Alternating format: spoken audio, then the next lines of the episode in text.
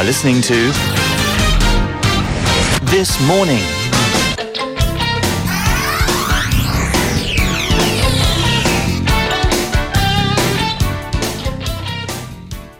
Now, the Danish prosecution has said it will decide on whether to send Chung Yoo-ra home by Monday. For months now, we've been following the case of Chung, the daughter of now notorious presidential confidant Choi Soon-sil. Korean residents in Denmark have been holding candlelight rallies near the detention centre where she's being held, having been caught in Aalborg at the start of the month. Let's now cross over there to speak with one of them on the line. Thank you for joining us, Mr. Jeong Dong-ryeol. Thank you for uh, the time for the interview.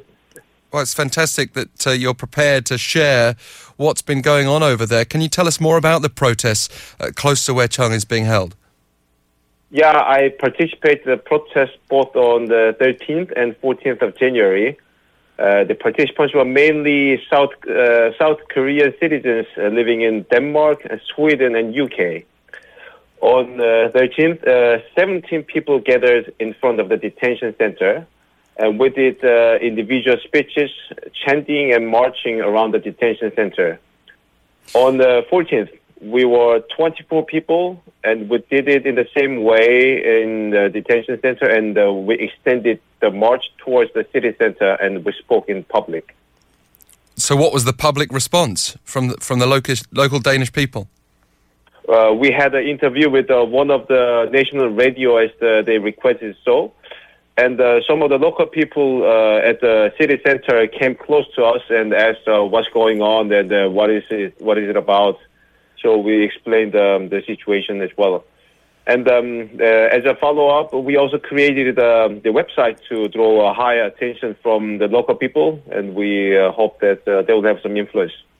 I, I wonder what the general atmosphere has been like, though, aside from those days of protests. Has it been very much business as usual for, for the local community?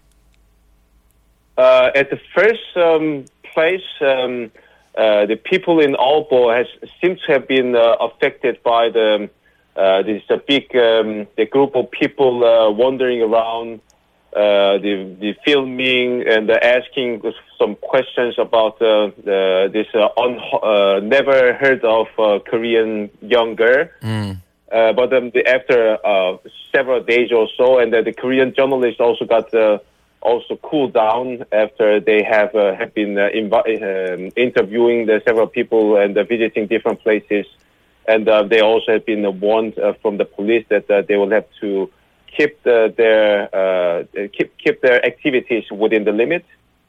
So um, the after about a week or so is um, business as usual, I would say. So with this large group of journalists. Uh, sometimes appearing like they're hounding Chung Yoo-ra, trying desperately to get a, a, scoop, in other words. Do you support the mm. sort of work they're doing? I did um, when the Chung Yoo-ra was uh, first arrested um, and uh, mainly for the translation and the communication because uh, many of them uh, were not uh, so good in English, in uh, unfortunately. Um, but um, not anymore because um, I have uh, my own job to, to perform. So right. I'm also back to usual. so, I mean, you physically supported it, but emotionally, do you also support the kind of journalism they're carrying out, or, or have they you know, crossed lines in their attempt to make breaking news? Uh, emotionally, um, I would say if they were told not to do something, then they, they should have uh, they should um, uh, adhere to it. But some of them, I, I, I can understand because I also lived in uh, South Korea for many years. Yeah. Um, so I was born there and uh, the raised there. Uh, so the, I can understand the, the competition and the level of uh, attention they have in their job as well. So I can understand, but when when they are told not to do in Denmark, then they should adhere to. Yeah, like for example, filming in a local courtroom, which was a bit of a no-no exactly. early on. Um, but exactly. how do you feel generally about this situation as someone who's still very much connected to South Korea but living in Denmark? Um, you, you really seem to bridge both sides here. How, how does that make you feel? Yeah, that is uh, pretty much correct, and um, the it it also gives me some uh, mixed feeling. um, on the one hand, um, it is uh, very shameful that uh, such frauds and corruption still exist in South Korea, and it is is uh, brought up, brought into the public uh, knowledge uh, also for Danes. Um, um, so the, the, they may consider the overall level of uh, honesty and morality among South Koreans would be at a lower level, which will have an influence on me as well. But on the other hand, I uh, I also see um, it is uh, uh, one step forward into a better country and a better uh, democracy. And um, I'm also proud of the series of the peaceful uh, protests um, happened in the last few weeks.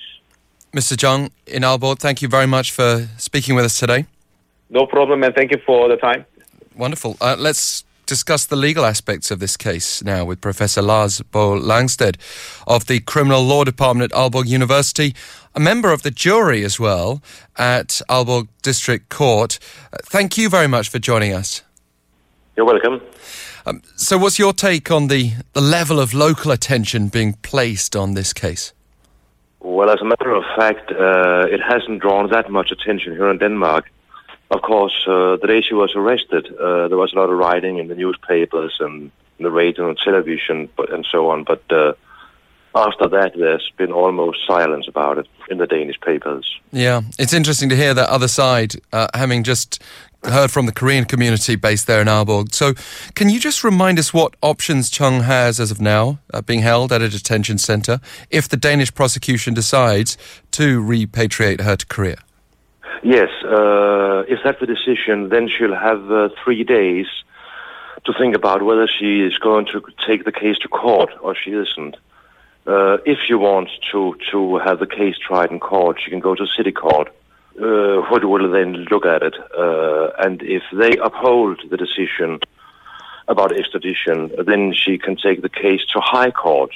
And that's the end of the uh, court sessions, um, the automatic ones then she has a possibility uh, to uh, send in a grant to the Appeals Permission Board that looks at cases and uh, decides whether they're allowed to go to Supreme Court or not. Mm. But uh, it's very seldom that cases are allowed to the Supreme Court. It's only cases concerning uh, matters of uh, legal principles and things like that. So the, the, the time frame on that that would be up to about six months or well, so. Yes, I'd, I'd say that if if the case ends at at the High Court, uh, then then four or five months maybe, uh, and if uh, she and her lawyer wants to take it to Supreme Court, it might take another couple of months uh, before the Appeals Commission Board and Supreme Court has has had the chance to look at the case. Yeah, well, we're expecting that initial decision to be made by the 30th of this month, by Monday. Uh, yes, what, what are the prospects? What I've heard as well. But but what are the prospects? Have you got any indication as to which way they're likely to rule? Well, no, we haven't, and I haven't. Uh, but but I must say that uh, very often these cases on extradition uh, ends the way that uh, the foreign citizen is extradited. Uh, but it depends very much on how uh, good the material is that we've got from the South Korean authorities, how well is the case described, and so on. Mm because not every request for an arrest warrant, for example, has been approved even by the local courts here for very controversial figures due to uh, lack of evidence. So, mm, exactly. That that's one other side of looking but, at it. Yes, it is, but but it's not so that the Danish court is going to look very hard on the evidence. But there must be enough for them to think, well, there is a criminal case, and yes, there are some evidence but they're not going to try the evidence, of course, in, in, in depth. Yes, I mean one of the primary sources of anger against this this young girl is the preferential treatment she received at university. Um, mm. Through the, the, relationship with her mother, and uh, of course, certain professors and the former president of the university have been under scrutiny. But I mean, it's something we've talked about before. But I wonder your thoughts if that's the sort of crime that would, you know, warrant an extradition from Denmark. It's very hard to say because um, corruption, of course, is a crime in Denmark as well. And uh, one of the conditions for extradition is that uh, the things she has done in South Korea would be punishable if they were done, uh, made in Denmark as well. Right. It's, it's a claim for double criminality. Uh, but uh, corruption, of course, uh, is a crime in Denmark. Yes. And so is uh, the forgery of documents and stuff like that, if that's the question. Uh, but but it, it, very much depends on how things are carried out, whether it's a criminal case or not. Yeah, and there may well be evidence related to financial crimes beyond that university mm. experience. Can you see the sense from Chung's point of view of dragging this out? Well, I don't know sufficiently about the case, uh, what she can expect if she's extradited to South Korea. Uh, and of course, it isn't. It, it, it is nice to sit in the Danish detention center. So I really wouldn't know. It might be good for her to come back to South Korea and, and uh, face the charges there as well. Is there anything that Korean authorities can do to speed the process up at this point? Not at this point, no, I don't think so. The material they have sent to the Danish police uh, are fine and, and sufficient, then they just have to wait. Thank you very much, Professor Langsted. Thank you so much for joining us. You're welcome. Great to have you on the line, Bye-bye. Professor Lars Bo Langsted of Aalborg University, hearing two different perspectives, both from the same city in Denmark.